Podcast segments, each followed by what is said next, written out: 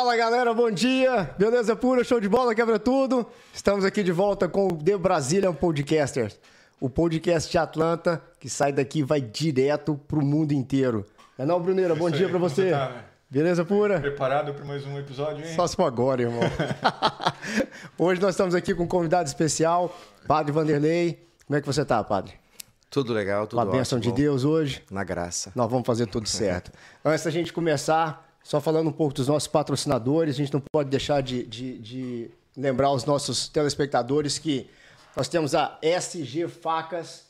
Quem quiser faca de qualidade, é só entrar no perfil S- SG Knives, ah, que você vai ter uma, uma linha de opção, tanto para facas aqui nos Estados Unidos, quanto no Brasil, para quem estiver morando lá. E aí, Vale lembrar que essas facas né, elas são feitas à mão, são facas artesanais. Artesanais, E são artesanais. facas únicas, né? Acho que isso é uma questão muito legal. né, Justamente. entender que você compra a faca, ela é exclusivamente sua, ela é única. Então ninguém vai ter uma faca igual a sua. igual a sua. né? Isso é uma coisa muito legal, né? Eles não conseguem replicar. E assim, a qualidade é algo assim, incrível. Justamente. Você falou que tava usando ali, cortando a carne. né? Eu, eu ainda postei no, no, no- no Instagram, tava fazendo um, um- tava cortando um pedaço de, de carne de carneiro e o corte, o fio de corte é tão bom que a sensação que eu tive, padre, era de uma faca quente passando na manteiga. A faca simplesmente vai macio, né?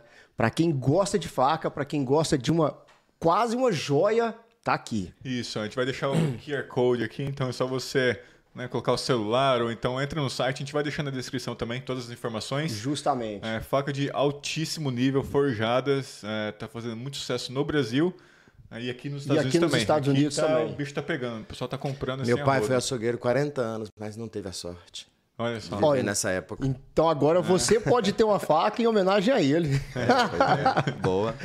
Para os brasileiros que estão aqui em Atlanta, a referência é Viver Magazine. Chegou aqui agora ou já está aqui há algum tempo, precisa de dentista, precisa de médico, precisa de advogado. Essa é a referência. Que aqui, por exemplo, só em Marieta está disponível em mais de 34 lugares. 118 na região metropolitana de Atlanta. A referência é Viver Magazine. Inclusive o Bruno é um dos colunistas, colunistas. na parte de esporte. Sim, a revista ela tem né, coluna informativa, educacional. Então, é, você que está aí no Brasil, entre no site vivermagazine.com que você vai ter acesso à revista. E assim, é a revista da comunidade brasileira, porém tem assuntos ali que servem para todo mundo. Né? Vamos falar agora também do ah, Rugão, para BQ. O brabo. o brabo, meu Esse irmão. aí é nota mil. Quer fazer um churrasco, quer dar atenção pra família, quer dar atenção pros amigos, é o Hugão que você vai ter que ligar. Porque ele, o cara chega, traz a comida, prepara o churrasco, feijão tropeiro fantástico, meu irmão, fantástico. E aí dá tempo suficiente você sentar, dar atenção pros seus convidados, atenção pra sua família, que aí o Hugo cuida de tudo. É, o melhor buffet de churrasco aqui de, de Atlanta. Nem é, precisa lavar louça. precisa lavar louça. Faz uma moral com a boa. mulher, faz uma moral com a mulher. Então, já era. Acabou. E nós temos. Business Brasil Atlanta, né? Mandar um abraço aí pro, pro Rodrigo, que tá aqui nos bastidores. Tá aqui Né? arrumando a- a- as lentes aqui, arrumando a luz, Né, a dando um fez um- reforço. a gente fez um podcast muito legal com ele, então se inscreva aí no nosso canal para você poder assistir esse Ter podcast. acesso ao episódio. É a maior rede de notícias aqui no, no site de Atlanta. E não só notícias né, é, ruins, pesadas, né? A gente estava até conversando. Eles sempre dão um foco aí para coisas boas, né? Conteúdo de qualidade. Exatamente. Conteúdo de qualidade. Exatamente. Tinha Essa, justamente, essa é a intenção nossa e a intenção do Business Brasil e USA. E segue os caras aqui, ó. Tá aqui, ó. Na QR Code. Segue Mo- aí, é, a gente vai tá deixar na aqui de descrição. lá. Tá aqui, ó. Peraí, olha lá, olha lá aí. Eu vou, vou apontar com a faca. Aqui, ó. Muito bom, olha lá. ó. Tá lá o Aí. QR Code. Padre, bom dia. Bom dia. Como Samir. estás?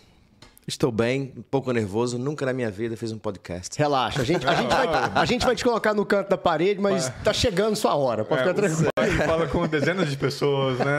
É, o tempo todo, mas é, a gente acaba. Nessas coisas a gente tem um pouco de, de, de tremor, mas nada não superável. É entendível, é entendível. Padre, conta um pouco sobre você. Quem é o Padre Vanderlei? Ê, meu irmão, é muita história, não é? Mas eu sou, sou natural do interior da Bahia. Sou- nasci num povoado chamado Tanquinho. Entende? É uma inspiração, né, pra gente. Enfim, eu sou da família, uma família grande, de uma família bastante religiosa. Somos uh, 11 irmãos, 10 viventes, não é? Meus pais já faleceram. Uma família grande, feliz. Uh, eu também sou feliz de pertencer a essa família, graças a Deus. Amém. E, enfim, eu estudei lutando porque dos meus irmãos acho que só eu consegui estudar nosso interior não tinha escola suficiente, era tinha primária, essas coisas, mas não tinha é, primeiro grau, segundo grau, a gente tinha que lutar pelos estudos, enfim. A vida foi nos abrindo oportunidades. Conheci a igreja no sentido mais institucional, conheci o pároco na época, que hoje é um bispo, que já está com seus 75 anos, mas foi um grande inspirador na minha vida. Trabalhou e dedicou toda a vida à juventude e às crianças, né, às famílias principalmente um missionário que veio da Polônia. Olha só. Ah, é.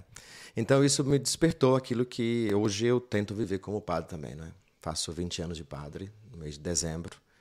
Feliz, muito feliz de ser padre. Tenho a graça de ter sido chamado, é como tantos outros.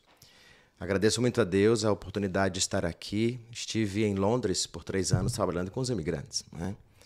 E isso, creio que foi um descobrir uma vocação dentro já da vocação. De ser padre, descobri a paixão de trabalhar com os imigrantes. E foi, isso foi em Londres, por casualidade, digamos. Tem uma história por trás disso. Então, uh, estando aqui, eu me sinto feliz de estar onde eu estou, fazendo o que estou fazendo, porque acredito uh, que esta é a vontade de Deus para mim. o que, que você fazia antes? Sempre foi uma curiosidade minha, porque, eu, tipo, a gente sempre vê o padre e muitos de nós não têm aquela, aquela, aquele privilégio de saber quando se tornou padre, o Sim. que fazia antes. Certo. Eu entrei no seminário, eu tinha 22 anos de idade. Então, antes do, do, até os 22 anos, a gente viveu uma vida tranquila no sentido de estudar e trabalhar. Sim. Né? Estudar e trabalhar. Eu não tive muita experiência de trabalho, trabalhei algumas vezes, mas não por muito tempo. Né? Uhum. É, meu pai, é, como eu disse, brincando no início com a faca, meu pai foi açougueiro a vida inteira, 40 anos de, de açougue. E eu, a minha infância e adolescência foi ali, né? lavando açougue. Caçula faz essas coisas, não é? é. Então, é, foi isso. Depois que eu fui estudar, eu tive que sair da minha cidade para ir para uma outra cidade para estudar, fazer a oitava série, imagine. Olha. Quando foi para fazer o segundo grau, eu tive que ir para uma outra cidade, morar com outras pessoas. Ah, e, e ali, então, foi quando eu comecei a estar mais próximo da igreja. Fui trabalhar como secretário da igreja, né, para ajudar também nos estudos, na casa, enfim. E pronto, depois daí eu não fui para o seminário, eu fui para Salvador, fui fazer cursinho para vestibular, eu queria ser engenheiro químico, né, e tudo, fiz, passei um ano, primeiro ano sozinho na minha vida, morando numa pensão, né, e trabalhando numa biblioteca de uma, uma escola em Salvador, pegava vários ônibus, aquela coisa naquela cidade, para quem conhece, linda, maravilhosa, mas tem as suas, não é? Uhum exigências para se viver lá. E então, no final de tudo, fiz o vestibular para engenharia química, passei, passei em sexto lugar, achei uma, é? coisa grande, não é? é? Mas eu dentro tinha já um negócio do chamado, hum. entende? Então, aquela coisa. Meu pai, acho que ele nunca pensava nisso, que eu ia ser padre, enfim. Mas uh, em Salvador a gente vivia uma vida de jovem. Eu tinha 20, 21, 21 anos, 22 anos, não é? Quase 22. Então éramos muito unidos, o pessoal do interior que fazia cursinho, então sempre saía final de semana. Ninguém dava atenção para estudar mesmo, né? Só era só para aproveitar a vida. E então uh, foi isso, mas no final das contas eu fiz o vestibular, como eu disse, na Católica para a engenharia química. E na semana seguinte tinha o vestibular para teologia. Olha só. Aí eu disse, eu vou fazer sem ninguém saber. Meu irmão, que me acolhia na casa dele lá em Salvador, que era engenheiro químico, é engenheiro químico. Ele tinha toda esperança que eu ia fazer o mesmo caminho que ele fez, aquela coisa, né? Acabou que eu fiz o vestibular sem falar com ninguém para a teologia e passei em segundo lugar. Olha. Aí eu falei, ah, aqui tem alguma coisa. Tem um chamado. É. Tem um chamado. Falei, aquilo que eu pensava se confirma. Aí eu decidi fazer isso, né? Chegando na minha casa, final de semana eu fui falar com meu pai que eu ia para o seminário. Hum. Ele ficou meio assim. E disse: Eu fiz o que tinha que fazer por você. Você fez a sua escolha. Se é aquilo que a vontade diz para você, quem sou eu para ir contra Deus, não é? Então, que Deus te abençoe. Pronto. E aí entrei no seminário, com toda a força, né? Saí do seminário. Saí do seminário quatro anos depois. Eu disse: Ah, não, acho que isso não é. Era uma experiência que a gente tinha que fazer depois da filosofia. A gente faz eh, duas faculdades no seminário, né? Filosofia e teologia. Depois da filosofia, os padres acham que a gente fica um pouco meio maluco da cabeça, que a filosofia é muito racional, nada de fé, digamos. E aí, depois da filosofia, a gente é convidado a fazer uma experiência de reinserção de novo na igreja onde você saiu. Essa faculdade dura por quanto tempo? São quatro anos? Quatro e quatro. Quatro e quatro. É. São oito anos de, de estudo mesmo, assim. E tem dois anos, um ano, um ano anterior, um ano no meio. É um ano anterior, um ano no final e completam dez anos, né? No total. Olha só. E aí eu voltei, fiquei um ano na minha cidade. Depois, aí voltei para o seminário. E aí foi quando eu fui para Goiânia. Ei, cidade Goiânia. maravilhosa.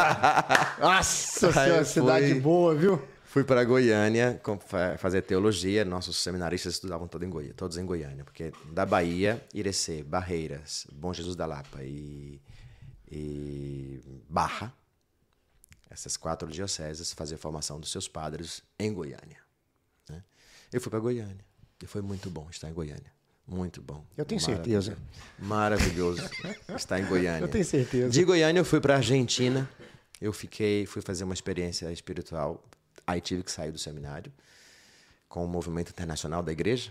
E fiquei um ano na Argentina. E depois voltando, continuei com os estudos. Chegando da Argentina de volta, meu bispo da minha diocese tinha sido transferido para Volta Redonda, no Rio de Janeiro. Foi quando eu fui para Volta Redonda. Aí fui ordenado padre, dia 15 de dezembro de 2002, em Volta Redonda. Olha, bom. E daí, pronto. Fui para Roma, fui fazer um mestrado e um doutorado em Roma. Sou formado em Direito Canônico, que é o Código de Leis da Igreja Católica hum, no mundo todo. E fiz um mestrado, fiz um doutorado, voltei para o Brasil na minha diocese, a gente fundou o tribunal, nosso tribunal diocesano. Não sei se vocês já escutaram falar sobre a questão das nulidades dos matrimônios na igreja. Nulidade, não é divórcio, é outra coisa. Não. Então é esse tribunal que se encarrega dessas coisas, né? E, enfim, fundei o tribunal, presidi o tribunal por cinco anos. Foi quando depois chegou da Conferência dos Bispos a proposta de vir aqui, em Atlanta. Aí, aquele velha, aquela velha paixão dos imigrantes de Londres me fez fazer a opção de vir. E aqui estou. Em Roma, chegou a vir algum, algum Papa? Sim, dois deles. Me encontrei com o Papa Bento XVI e me encontrei com Francisco. Muito curioso com o Francisco, que ele é muito diferente do 16, do Bento XVI. Isso foi muito interessante. Eu estava eu tava esperando você dizer o João Paulo II. João Paulo II, eu encontrei com ele, mas não foi como padre, porque quando eu vi, eu não, não era padre ainda. Ah, tá. Eu encontrei com ele no ano 91, em Rio Grande do Norte, Natal. Ele Isso veio foi, para o Congresso. Foi quando ele veio, foi quando ele foi para o Brasil. É, ele veio do ano 90, foi 90 ou 91, 90. O Congresso Eucarístico Nacional no Brasil, a gente ele estava lá. Eu encontrei com ele. Se eu não tiver muito enganado, uh, aliás, máximo respeito ao, ao João Paulo II, uh, ah, foi a primeira vez que eu tinha escutado a voz de um Papa. Eu estava, tava eu, meu pai, meu irmão mais novo na sala de televisão lá em casa, em Goiânia, e aí a gente estava assistindo a, a chegada dele no Brasil pela televisão. Foi quando ele desceu do avião, deu a bênção e eu escutei pela primeira vez a voz de um Desceu do avião, beijou o chão. Beijou o chão, justamente. beijou o chão. É uma característica muito grande é, dele ser Máximo respeito ao João Paulo II. Máximo respeito. Grande homem santo, né? Hoje, sim, São sim. João Paulo II. É isso. O Papa do nosso tempo, né? Na verdade. É o, justamente. O Papa, Papa da, nossa, nossa época. É. Eu, eu nasci em 70, não é? Então, é, era o Papa Paulo VI. Eu não lembro quem veio antes. Ah, é de João Paulo I. Ah, não, sim, que tipo, com, às vezes muda sim, a, nomenclatura, sim, mas eu sim, não lembro, eu não lembro nada é, do, Depois do, do, Paulo VI veio o João Paulo I, que ficou só 33 dias e morreu. Ah. Aí depois veio João Paulo II, em 78. II. Ele foi eleito com 54 anos de idade. Olha só. É, o papo mais jovem da história, digamos. Viveu mais viveu um longo papado. Sim, é, sim. É, foram mais de 30 e tantos anos. Eu queria entender um pouco mais sobre, sobre isso. A importância de um papa né, o que ele representa, né, não só para os católicos, mas né, né, para o mundo. Você poderia falar um pouquinho mais né, sobre isso? Então, quem é o Papa? O que, que ele faz? Para que, que ele existe? É, de onde que ele, ele saiu, essa uhum. figura? Né? Então, uh, Bruno, uh, remonta justamente do grupo dos apóstolos. Quando Jesus escolheu a Pedro para que fosse o organizador do grupo, o aglutinador, o articulador, o cuidador né, do grupo da igreja nascente. Né?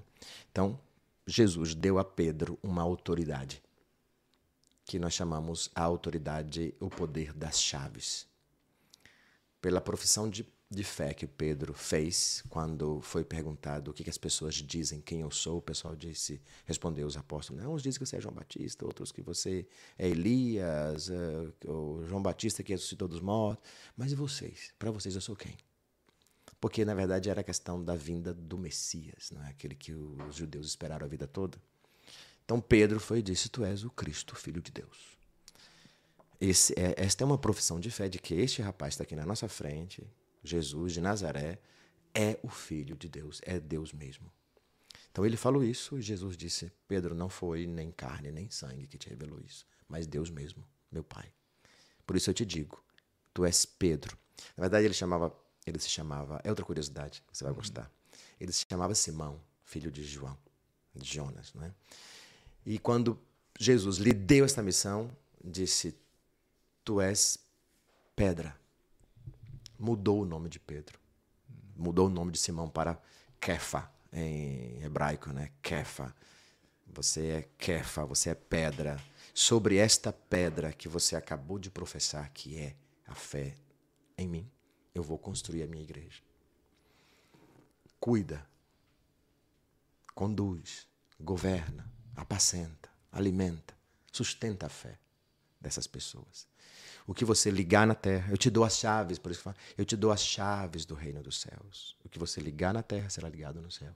O que você desligar na terra será desligado no céu. Pronto. Interessante. É, aí, é, sobre esta pedra eu edifico a minha igreja, as portas do inferno nunca poderão destruí-la. Porque você tem a chave né, que sustenta isso. Enfim, esse texto é o que nos testifica a existência. Por quê? Pedro, um homem comum e simples, morreu, foi crucificado em Roma, numa colina chamada Vaticano. Tem nove colinas em Roma, sete colinas em Roma, e é, ele foi crucificado de cabeça para baixo na colina Vaticana. Por isso que a Basílica de São Pedro é em cima do lugar onde está sepultado o corpo dele. O altar central ah, lá sim. embaixo, sim, sim. profundamente, tem que Veio a Basílica primeira, depois foi destruída, foi reconstruída. Né? Isso vai criando camadas. Então está lá. Qui es Petrus. Uma lápide. Dizendo aqui está Pedro. Né? Então, uh, ele foi o primeiro bispo da Diocese de Roma. Pedro morreu. O outro que foi escolhido para o lugar dele, os apóstolos é, conferiram me, ele, ele, herdou a mes, o mesmo serviço de Pedro que Jesus tinha dado a Pedro. Então ele mantém a unidade, ele mantém esta autoridade. E isso é, é, é passado sucessivamente entre os bispos de Roma. Então, toda vez que é escolhido um bispo de Roma, ele é auto, automaticamente chamado Papa da Igreja. Ou seja, assume ah, o mesmo trabalho de Pedro que foi o primeiro bispo de Roma. Então, o Papa é esta figura que hoje tem muita expressão no sentido uh, internacional, nas relações internacionais, porque depois, além do Papa, que representa a Igreja Católica, é o chefe da Igreja Católica, ele também representa a Santa Sé, que é o órgão político da Igreja, com relações diplomáticas com todos os países, maioria dos países do mundo. É? E tem também a cidade-estado do Vaticano. Então, o Papa, é nele se concentra essas três realidades. Hum. Quando um país muçulmano faz relação diplomática com a Santa Sé, ele não está fazendo relação diplomática com a Igreja Católica. Ele está fazendo com a Santa Sé, que é o órgão político, político. governamental da Igreja. É? Então, o Papa tem uma função muito importante. O Papa ele tem esse poder que é, é exercido juntamente com os bispos do mundo inteiro. Os bispos também fazem parte da sucessão apostólica, ou seja, a Igreja Católica é a única igreja no mundo que mantém ininterruptamente a sucessão apostólica. Ou seja, o arcebispo de Atlanta, né, Dom Gregory Hartmeyer, ele é um sucessor dos apóstolos. Por quê? Se você vai fazendo o caminho inverso, quem o fez bispo? Um bispo. Quem fez esse bispo? Bispo. Outro bispo. Vai chegar no apóstolo. Ah, sim. Então, é sim. a única igreja que mantém essa sucessão apostólica ininterrupta. Papa Francisco é o sucessor do apóstolo Pedro, número 267. Ou seja, houveram outros que. Né? Então, foi passado.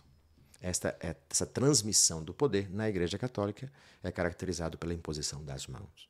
Então, quando eu fui ordenado padre, um bispo que tem autoridade impôs as mãos para me conferir o poder sacerdotal. Né? Então, isso é transmissão. Isso é, é, sucessão daquilo que foi recebido do próprio Senhor, que o próprio Senhor transmitiu para os apóstolos e esses fizeram chegar ao mundo todo. O Papa é importante. É.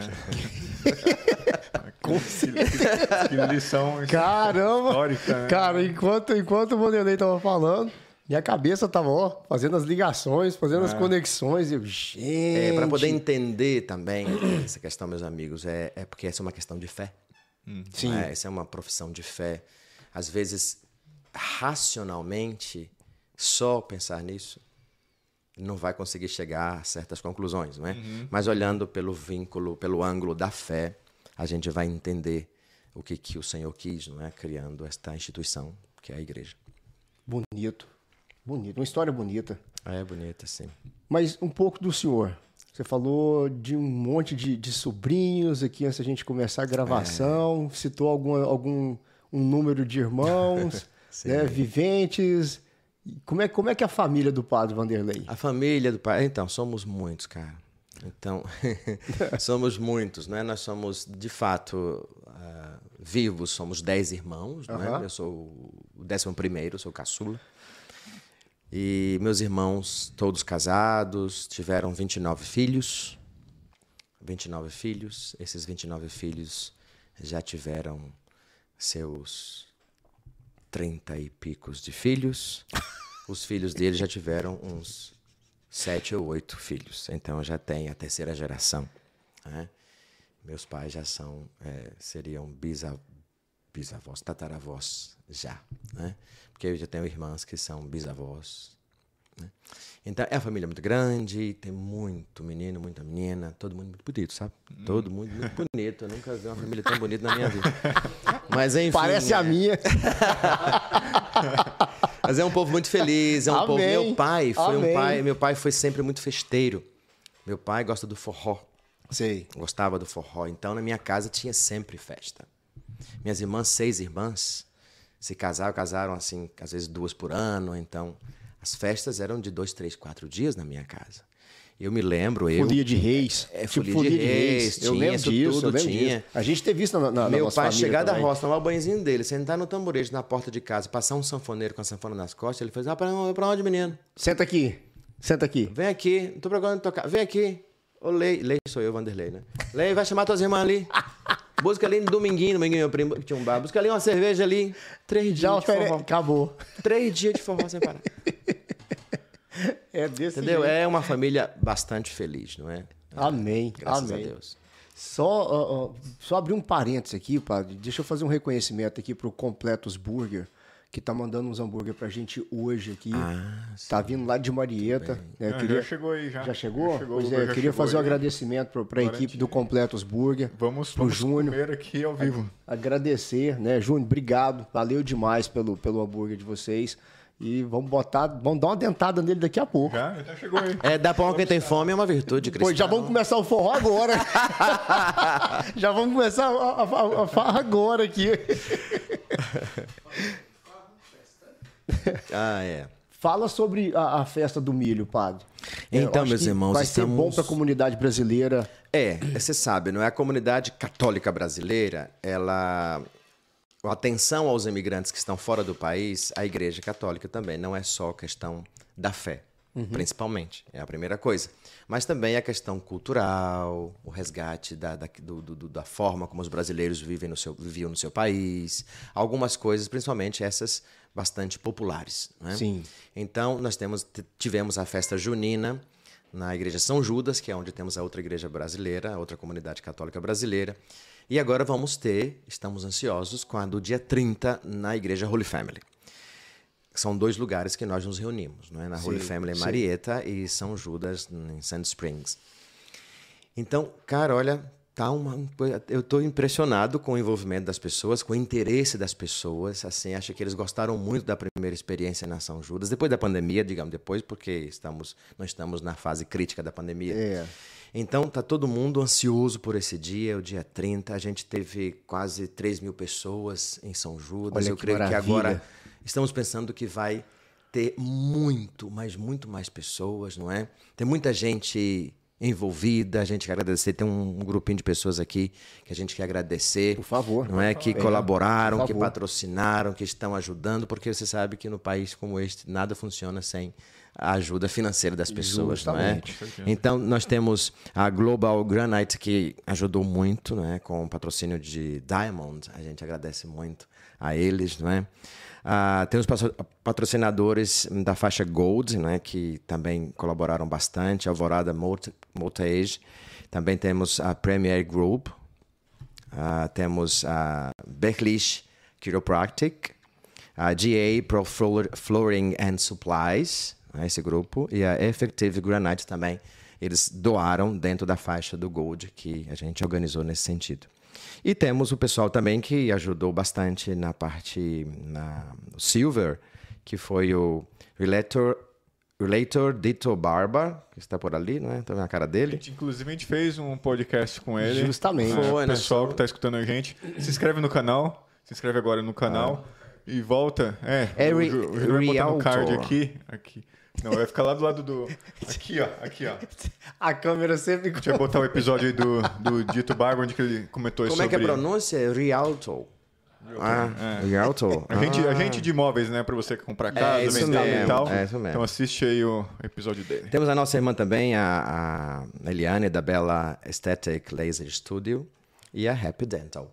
Que Bom também demais. patrocinaram, ajudaram. Ou seja, são pessoas que a gente quer agradecer muito, pedir muito a Deus que os abençoe, porque, de fato, é uma forma de colaborar com o trabalho da comunidade. né? Da comunidade. Então, estamos esperando todo mundo. Venham participar, vai ter muita galinhada. Nossa, eu adoro Amém. galinhada. Nossa Adoro galinhada. senhora. Galinhada, vai ter pastel. Quase ter cacarejei aqui agora. Churrasco. Quase que. Quase... Churrasquinho, entende? Vai ter o quentão. É calor, padre? É, mas, É, mas- como é que numa festa assim... Festa junina sem quentão, Sente meu o cheiro da canela e da gengibre. Para. Toma conta. Eu fiz quentão outra vez, lá vou fazer de novo agora. É bom mesmo. Quentão do Dessa vez eu padre vou tem estar lá. uma, uma benção especial. E vai ser dia. A festa dia 30. Dia 30, começando 5 da tarde, cara. É. Aonde? No- Na igreja Holy Family, na Lower Roswell Road. A gente vai, acho que vai disponibilizar. 3401, Aí, exatamente. então tá aí. O 3401. endereço já tá pronto. Mas vai, muito a gente vai legal. colocar na descrição aqui, né? O endereço Sim, certinho, sim, data, certinho, muito bem. né, poder. E é assim um momento não só de, de, de, de- é momento também de encontro, porque a igreja ela tem que promover o encontro das pessoas, não só a questão da oração que é fundamental, repito, e primordial na igreja, mas também o encontro, a amizade, o lúdico, a diversão, né? Se encontrar para celebrar, se encontrar para encontrar as pessoas no outro, no outro ambiente que não dentro da igreja somente. Então a gente tenta resgatar essas festas populares, principalmente. A gente colocou festa do milho porque tem mais goianos aqui em Atlanta Amém, Senhor. do que Olha outro só. qualquer estado brasileiro. Amém, e Senhor. o Goiás é o estado brasileiro que mais produz milho no Brasil. Eu, eu, eu, eu sou suspeito para falar de Goiás, né? Sim, Porque quando eu sim. falo, o pessoal desce o porrete, mas Goiás é Mas eu estava vendo outro Mas dia uma Goiás é reportagem forte. sobre Goiás é a, forte. a colheita no Brasil, na, na televisão, e aí então eu vi, eles falaram isso, né? Que o estado que mais produz milho no Brasil é o estado do Goiás. Então, eu, a festa do milho, principalmente promovida pelos goianos. Tem um municípiozinho chamado Rio Verde. Excelente. Conheço. Parte da minha família mora lá. Extremamente forte em grãos. É exatamente. Extremamente forte. Não há o que questionar. Cara, uma cidadezinha bonita, pacata, tranquila. Muito bom. Com o riozinho. Nossa, com o riozinho. que, inclusive o nome do rio é Rio Verdão. É. Que é um senhor rio, meu irmão. É um senhor rio. é. Dá, nossa senhora, Muito dá pra fazer, bonito. uma, Eu dá pra fazer uma pescaria boa demais pra lá. Leva uns mi, É, vai assando, vai assando, vai cozinhando. pescando e aí vai. Pamonha. Ah, vai ter pamonha. Vai ter pamonha. Ah, é, pamonha de doce, de sal, a moda. Ótimo. Ali vai ter muita coisa, cara. Pode bom perder, demais. Padre, vindo pra cá, ah, decepções com um país diferente, surpresas, alegrias. não. Cara, deixa eu te falar, eu aprendi uns vários idiomas e eu não queria aprender inglês. Porque eu era rebelde com relação aos junkies, aquela coisa, não é? Da igreja, a gente, sempre foi muito a favor da. da sempre, não é? Que é a opção de Jesus pelos pobres, e a gente achava que os americanos eram sempre ricos, que exploravam os pobres, aquela coisa. Então, eu nunca tive interesse em aprender inglês. Eu aprendi italiano, aprendi espanhol, aprendi francês, aprendi alemão, sei lá, mas não queria aprender inglês. Eu aprendi inglês quando eu fiz o doutorado, que aí precisava de aprender inglês. Eu fui para Londres, né? Quando eu falei tinha uma história por trás disso. Eu fui para Londres, mas eu nunca pensei em vir para cá. Nunca pensei que um dia eu viria para os Estados Unidos. Tem um amigo meu, Padre Leandro, que também tá- estar vindo para cá. Ele mora na Alemanha. E ele sempre gostou dos Estados Unidos, fez férias nos Estados Unidos, fazia férias nos Estados Unidos. E eu nunca vi para os Estados Unidos com ele, porque eu nunca me senti atraído pelos Estados Unidos. Bom, mas chegou a hora de vir para os Estados Unidos, não, digamos, por uma busca minha, mas pela vontade da igreja. E aí eu atendo com toda alegria. Enfim, cheguei nos Estados Unidos, vim antes, não é? Eu vim no 2019, é, março de 2020. A pandemia estava começando. Começando. É. Fiquei dez dias aqui para conhecer as pessoas, as comunidades. Então, eu tive uma primeira impressão diferente daquilo que eu sempre tive, né? Então, tá. Me animei, gostei do que vi, da, da cidade, eu gostei da cidade, com muita árvore. Me lembrou Goiânia, né? Uhum. Verde. Sim, verde, Verde. verde. Eu Gostei demais desse- de- de- de- desses verdes, as árvores de todo canto. Eu sou, falava pro Dito, eu sou muito roceiro, eu sou da roça, nasci na roça, nasci no campo. Eu gosto muito disso, gostei demais da cidade. Pensava numa cidade como São Paulo, pensava que era uma cidade como as grandes capitais brasileiras. E aqui eu Selva vi de- que, de- de aço e vidro. É, exatamente. Chegando aqui eu vi que não, que é só ali no, no, no centro No mesmo, centrão. né? O centrão que tem aquela aglomeração de prédios e o poder econômico, digamos assim, que funciona ali. Mas fora isso, eu fiquei impressionado, gostei muito. Chegando aqui, eu tive uma impressão ótima também da igreja, dos padres, dos bispos. Assim, me senti muito bem acolhido, muito bem acolhido. Falando um inglês eh, britânico, né? Eles riam de vez em quando, agora já acostumaram. Mas, enfim, ah, também senti dificuldade com o inglês americano, de se entender certas expressões, certos, certas gírias, enfim. Mas já agora, depois de um ano e cinco meses, já a coisa já começa a sentar. Gostei muito disso. Gostei da comunidade brasileira, do povo brasileiro, da forma como eles se reúnem, da forma como eles levam adiante a fé, a questão da fé por aqui. Enfim, eu tenho. As dificuldades eh, são essas, não é? A comida, no primeiro momento, essa questão da comida muito gorda, muito. Né? A gente tem que observar a diferença também na casa onde eu moro, como que é a questão da alimentação, é um jeito muito americano de ser, não é? Você chegar assim, como se fosse um restaurante, vem a moça põe um pratinho já pronto para você. E sei lá, no Brasil a gente chama isso de PF, né? O famoso PF. Mas para dizer, feito. mas nada que a gente, quando é um missionário fora da sua terra, dentro de uma dimensão eh, de evangelização e tudo mais, a gente tem que se adaptar. né? Se adaptar. E, co- e como que é a vida de um padre aqui nos Estados Unidos e um padre no Brasil ou na Inglaterra ou Londres ou onde for? Muda muito a rotina? Como que é a rotina Bom, do senhor aqui? bom o, o ser padre é a mesma coisa em qualquer lugar, ou seja, o trabalho da gente é com as pessoas, é, com o intuito de evangelizar, de anunciar Jesus Cristo e formar a família, que é a igreja. Mas cada lugar tem a sua característica própria. O povo. A gente, por exemplo, eu estou aqui com duas comunidades, em Sand Springs e em Mari Marietta, Marietta, não é? Então, são pessoas diferentes. Uhum. Olhando como igreja, não é? Então, a, a linguagem é outra, no sentido é, a forma de ser igreja de um e de outro são diferentes. Você coloca isso no mesmo lugar. Imagine você saindo de um país para outro. Uhum. Imagine você saindo de uma realidade completamente rural para uma bem urbana. Sabe? Muda, muda tudo. O padre ele tem que se adaptar. Ou seja, ele tem que aplicar, ou seja, transmitir a mensagem dentro do contexto. Ele não pode querer, por exemplo, Ontem conversávamos com umas pessoas sobre alguns padres brasileiros que, que tentam uh, trazer uma igreja que não existe mais. Ah, sim. Entendeu? Uma igreja do século 17, 18, 19. Entende? A igreja ela caminha com o tempo. Ela tem que estar respondendo às questões do tempo.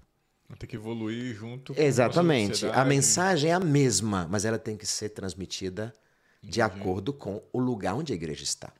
Não se pode achar que valores que não mudam, eles têm que ser aplicados da mesma forma como era aplicado na Idade Média. Uhum. Isso não existe. É impossível. Nem Deus sabe fazer isso, digamos assim. Mas ele, ele nos, faz, nos favorece que nós, que estamos dentro do mundo, no meio deste mundo, a gente possa traduzir ou transmitir a mensagem, a mesma mensagem da Idade Média do século de hoje a mesma verdade, os mesmos valores. Entende? Não muda nada. O depósito da fé transmitido pelo Senhor aos apóstolos é o mesmo. Isso não muda.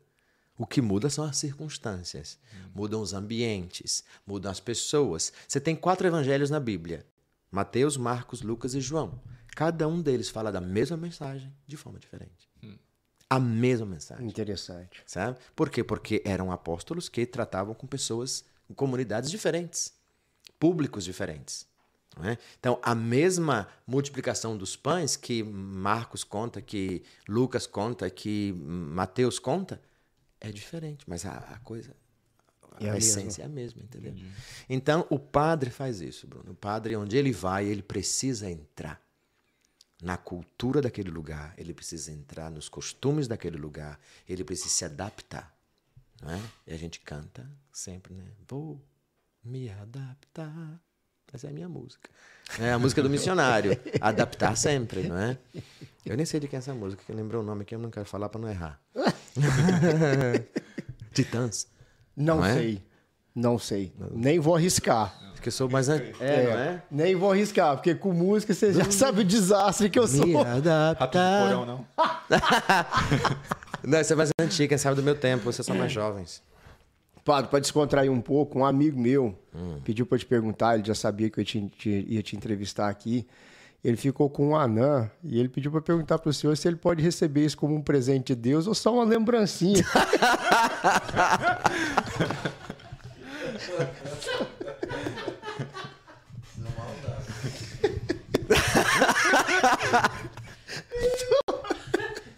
É boa, boa. Desse tamanhozinho. É, não é? Aí ele ficou indeciso, né? Eu, eu, recebo como um presente de Deus ou só uma lembrancinha? Uma lembrancinha, né? Eu falei, não sei, eu vou perguntar pro padre. O que ele disser é intervenção divina, aí você já pega a mensagem, entendeu? Presente de Deus, ó. Então, beleza, já presta atenção, hein? Presente de Deus. Eu tenho outra pergunta, melhor que a gente começou a perguntar essas coisas. Esse, esse rapaz aqui. Ai, ai, ai. Aí vai ele acorda 5 horas da manhã, para ir na academia, às 6 horas lutar jiu-jitsu. Aí dá mata-leão, katagatame, chave de perna, chave de braço. É, é na bondade. Esse cara que ele já, é com, já comprou passagem pro inferno já? É na tá bondade. Tá a gente faz. Tem solução para esse menino? A gente aqui? faz no, no, no, intuito de, de autodefesa, entendeu? Tem, tem solução e já, já, já vai Rapaz, pro inferno. eu vou te confessar uma coisa. Você falou nomes aí que eu nem sei o que, que é. Relaxa, eu vou te mostrar. É, não, não, não, Relaxa que eu vou aplicar. Depois relaxa. eu pesquiso no Google, pode deixar. Mas enfim, não, né? Todo As dia, pessoas... segunda a sexta. Não, hoje tem, o pessoal tá buscando muito essas né, autodefesas, as lutas marciais, essas é? Mas no fundo, no fundo, é um desejo de. De me defender da mulher. de me defender da esposa. Existe hoje a questão da busca da juventude, não é? Da, do, da, de conservar a beleza, essa coisa toda é uma grande é, onda, não é? No tempo de hoje. A outro dia falava sobre a morte, não é? A gente não quer falar sobre morte, quer falar de morte. Vida eterna, na verdade, foi de vida tem. eterna. Falando sobre a vida eterna, porque domingo passado um cara perguntou a Jesus: o que é que tem que fazer para herdar a vida eterna? E aí eu disse: vida eterna todos nós, todos nós buscamos, né? Mas a gente esquece que para poder entrar na vida eterna a gente tem que passar pela morte. E ninguém quer falar de morte. Eu falei isso para minha esposa esses dias para trás. Eu falei, todo mundo quer ser vencedor, mas ninguém quer levar as pedradas. É, é, é a mesma coisa. Todo quer passar mundo pela cruz. Todo mundo é, quer ir pro céu, mas ninguém quer morrer. É, não, não há passagem. Não, e você vê aquela coisa, né, da, da pele, do não sei o quê, da, da, da tirar as rugas. É, é uma busca de uma juventude interminável, né, que acaba fazendo as pessoas inconscientemente, dentro da onda, começar a buscar é, academia, por exemplo, que é uma coisa que a gente tem que fazer porque é saudável, uhum. né? mas alguns exageram. 5 uhum. horas da manhã, 6 horas da manhã, e acaba se, ao invés de se de viver, se matar. Não, né? peraí, peraí. Você falou 5 horas, cinco horas da manhã aí, eu acho que entra não. na minha agenda, padre. É. Entra na minha agenda, padre. Peraí. É, eu acho que um pouco, o que eu, que o pouco o padre está falando é o seguinte: tem que ter ali um meio termo, um né? Equilíbrio, Tem que ter, é, se alimentar é, bem. Exatamente. Né? Para é. você poder ter energia durante o dia. Evitar certas coisas que não fazem bem. Aliás, tudo que não faz bem é preciso evitar. E não evitar é. essa obsessão, né? de Justo. botar aí essas coisas na cara, não sei o quê. É, é. é às vezes a pessoa para se para ter um corpo legal toma anabolizante, toma um monte de coisa, né? Que você falou, toma o, alguns, o, né? O acetato de trembolona. Não. Pera aí, padre. Eu não tomo, eu sei, eu sei que tem, eu sei ele que existe. Vende, ele só vende. Né? eu sei que existe, eu não tomo, não. Porque se, até porque se eu tomasse, eu não tava frango do jeito que eu tô. Exatamente, é. é. Eu, eu não tomo banho quente frango do jeito que eu sou, eu vou virar canja.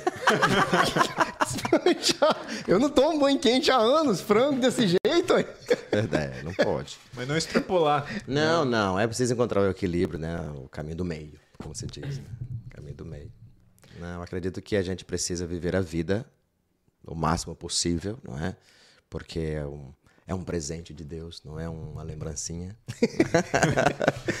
é um grande, aliás, o que a vida é Deus mesmo na gente, né? A gente acredita nisso, né? A nossa profissão de fé é essa, né? A vida é Deus na gente. Eu, eu, eu, eu tentei não entrar nessa seara, mas eu vou perguntar. É, não a sua opinião pessoal. Você pode dar a sua opinião pessoal se quiser, mas como religioso, como é visto a, a, a tatuagem? Depende se você tatua, né? É. Se tatuar exatamente. Corinthians, vai pro inferno na hora. quer tatuar, vai tatuar de Palmeiras, entendeu? Não, Palmeiras tatuava pro purgatório. Lá tem fogo também. Tem. não, a tatuagem não é, não entra dentro do, da questão. É só se, na verdade, tudo que a gente injeta no corpo que não é, é eu não sei a questão da tinta, né? Uhum. Isso entra na questão da moral e bioética uhum. da igreja. Né? A questão da vida, a questão. Então, tudo que. Por que, que a igreja fala não beba muito, não fume muito, não use certa substância que possa causar mal ao seu corpo, causa, ter consequências depois que possam te fazer mal, a mesmo a, questão da droga, das, dos produtos químicos, essas coisas que fazem mal. Então, a, a, a tatuagem, segundo dizem, a tinta não causa nenhuma agressão ao corpo. Ah, então eu tô livre. Mas é. fazer. não deixa de ser um produto químico. Sim, sim. Uma química que é injetada, não é? Mas, como disse o Bruno, na igreja não emite nenhuma opinião, porque depende do que você vai. Entendeu? Um bode. O bode não... pode fazer também. Qual é o problema do bode? O bode. Pode fazer bode, pode fazer cabra, pode fazer boi.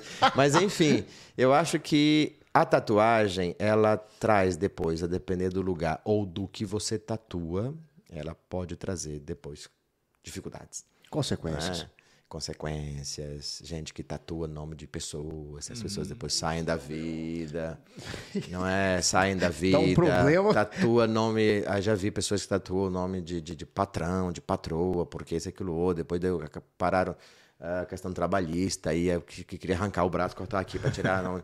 Entende? São coisas assim que eu acho que não tem, mas a igreja em si, ela não emite nenhuma, nunca emitiu nenhuma Já- opinião. já viu- Tem padres com tatuagem. Eu ia perguntar agora. Que quando usava tatuagem, depois se tornou padre, não vai tirar tatuagem por causa disso, né? Na minha diocese tem, inclusive, um padre que tem tatuagem. Eu tenho uma tatuagem. Ah, interessante. Esse aqui eu tinha 16 anos de Ah, idade.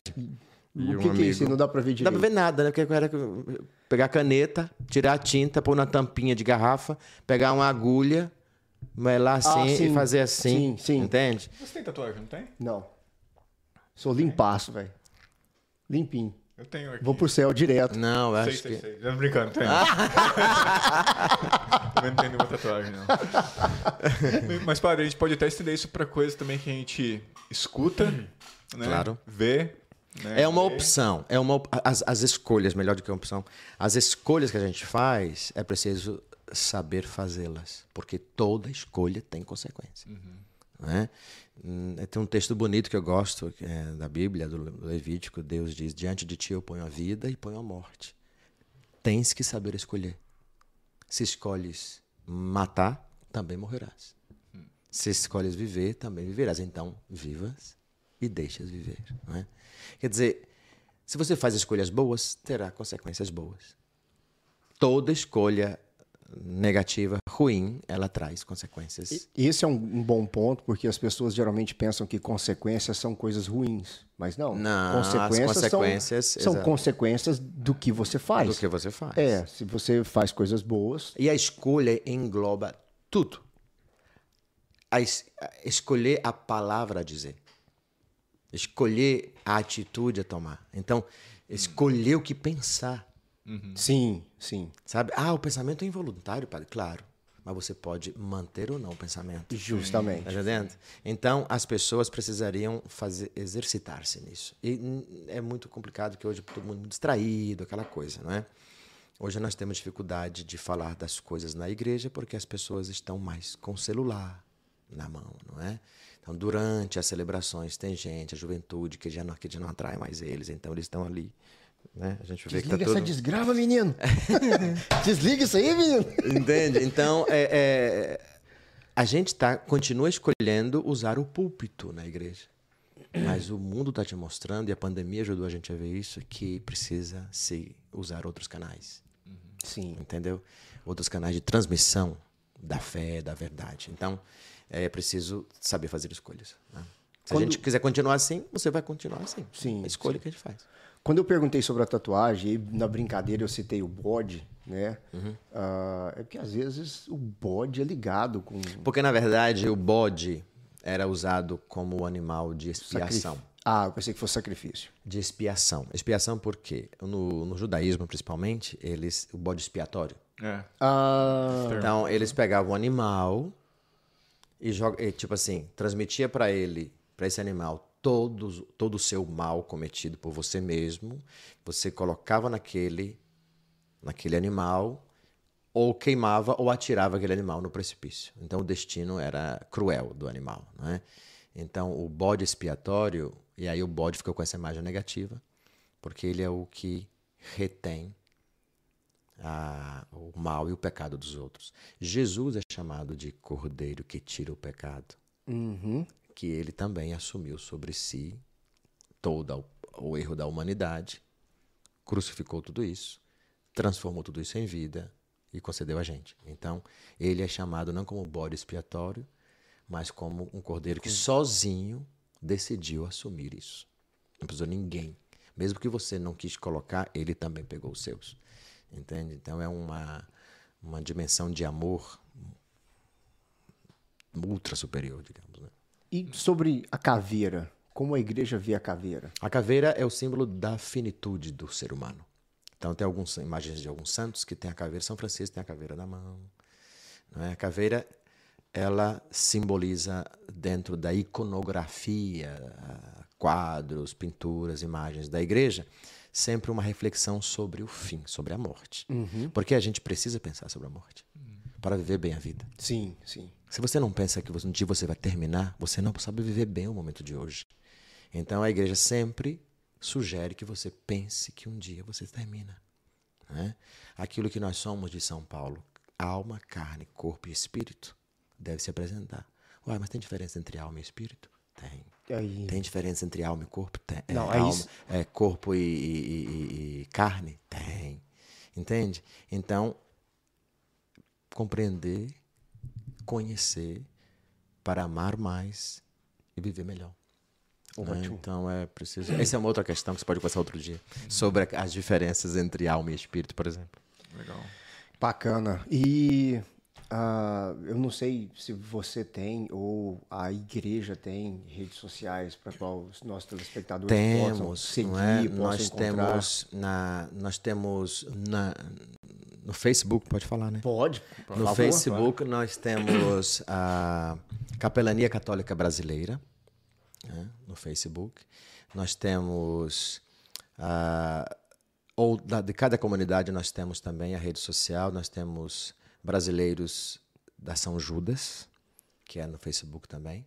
Nós temos no Instagram, temos a é, Católicos Brasileiros ATL, né, cató- essa é a nossa rede oficial, digamos assim.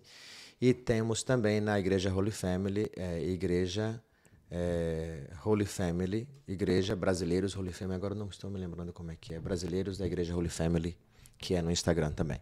Então a gente tem essas, essas redes sociais com as quais a gente se comunica né, através da, da internet. Ótimo. E agora a gente já segue vocês, a gente segue outros. outros Isso eu vou, vou é, pedir pro nosso produtor aí. Colocar a descrição. Backstage colocar aí no. Sim, sim, nós temos. É, o- o- vocês seguem a gente, vocês têm também, não é? Sim. Sim. Assim que nós temos esses canais. Né? Então a gente é, vai ter agora, por exemplo, você conhece o padre Marcos Rogério? Não. É de Goiânia. Famoso, famoso, muito famoso, amigo do Cristiano Araújo, aquele padre que ficou famoso depois que ele apareceu num show com o Cristiano Araújo. Sei. Enfim, o padre Marcos Rogério é bem famoso lá no Brasil, em Goiás, e está vindo agora para os Estados Unidos fazer uma missão e virá aqui na nossa igreja em Holy Family no dia 18, segunda-feira, às sete e meia da noite. Então, é, através das redes sociais, nós estamos convidando as pessoas para participar. Não é? No tempo da pandemia, ele foi um grande alentador nas redes sociais das pessoas.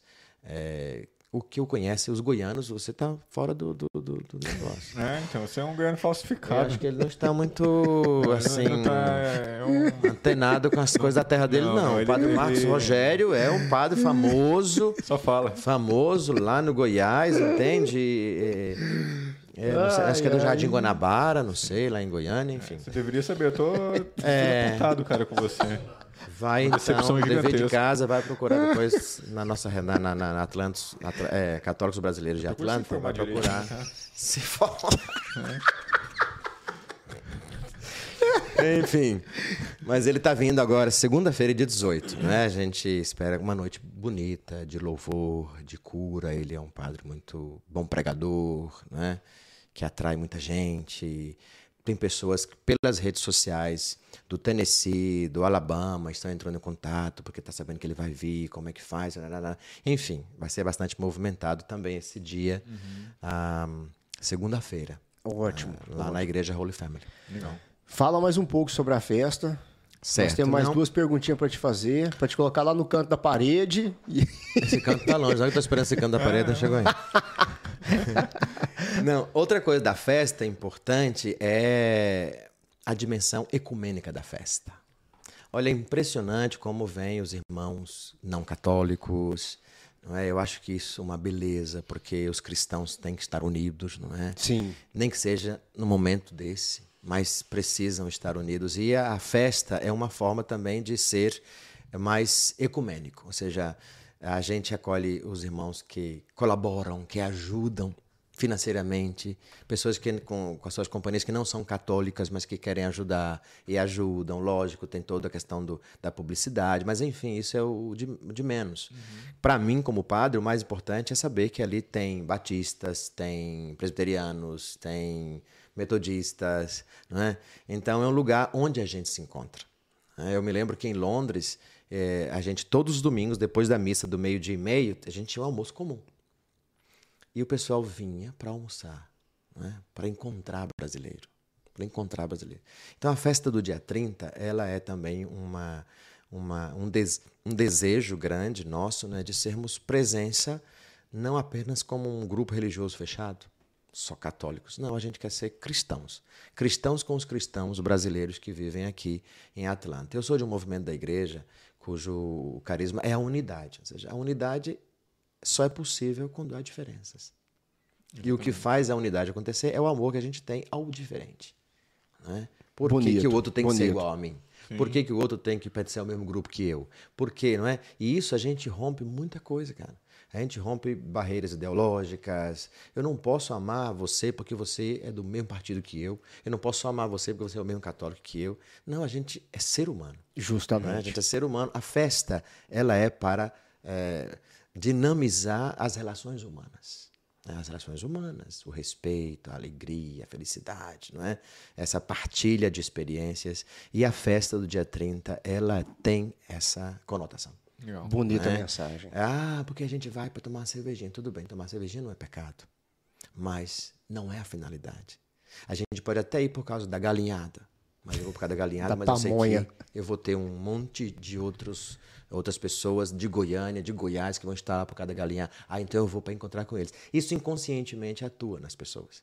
né? Então, eu, como o, o- o protagoniza- protagonizador da festa, o responsável da festa, eu tenho essa intenção de background, entendeu? De, de fundo, para poder juntar as pessoas.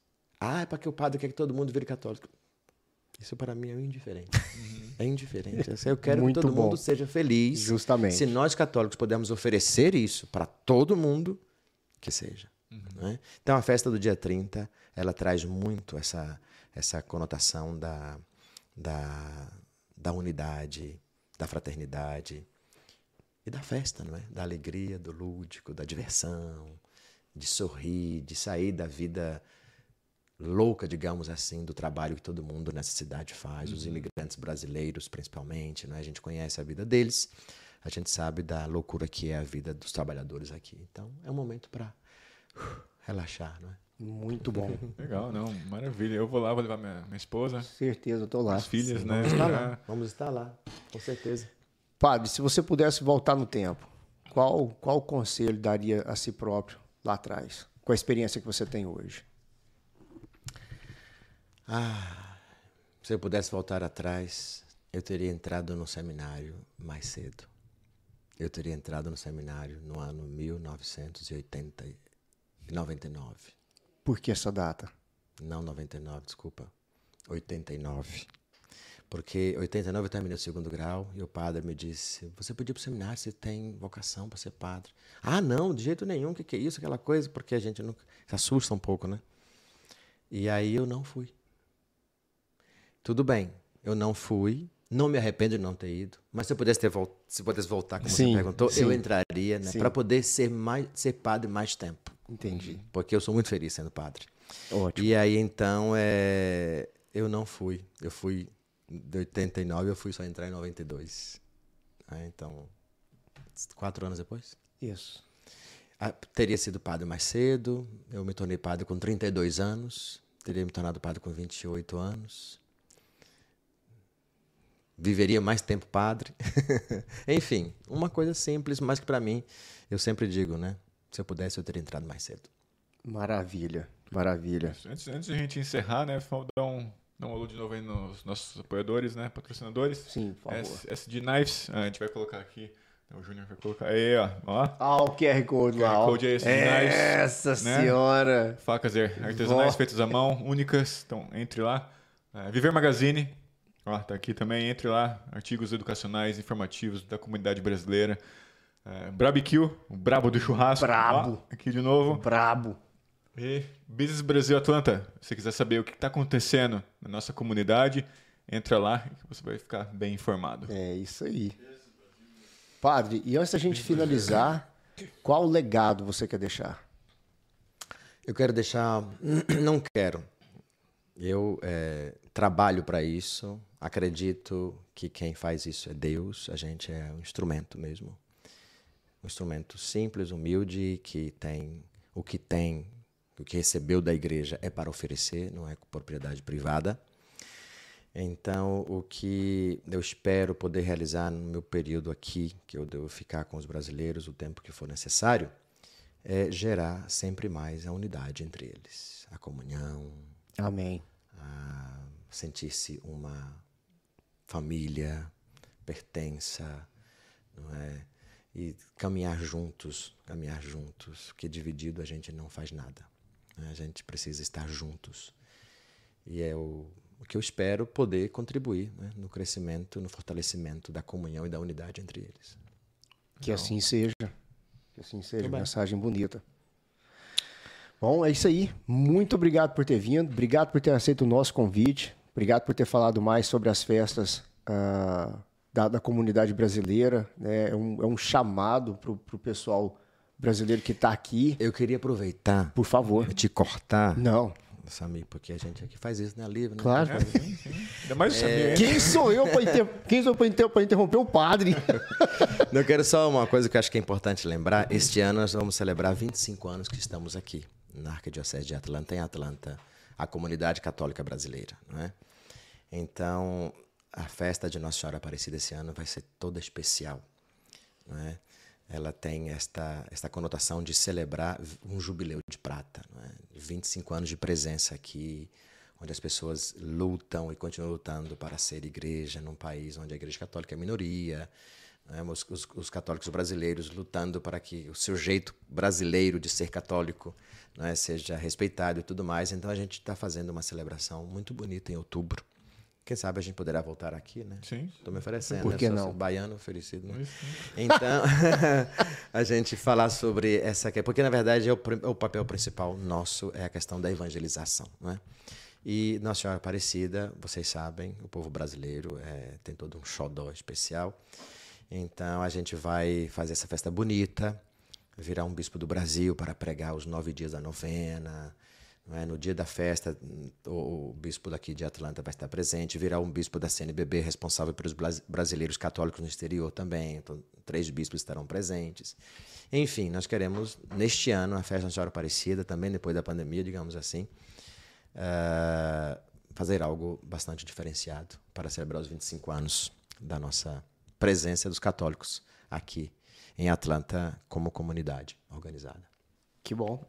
Que bom. Legal, padre. Muito obrigado por estar Eu aqui que agradeço a vocês, a simpatia. Muito obrigado. Valeu demais. Obrigado ao. Como se chama? Po- Pod, pod, podcast, The Brazilian Podcasters. Ah, The Brazilian Podcast. Podcasters. Yeah.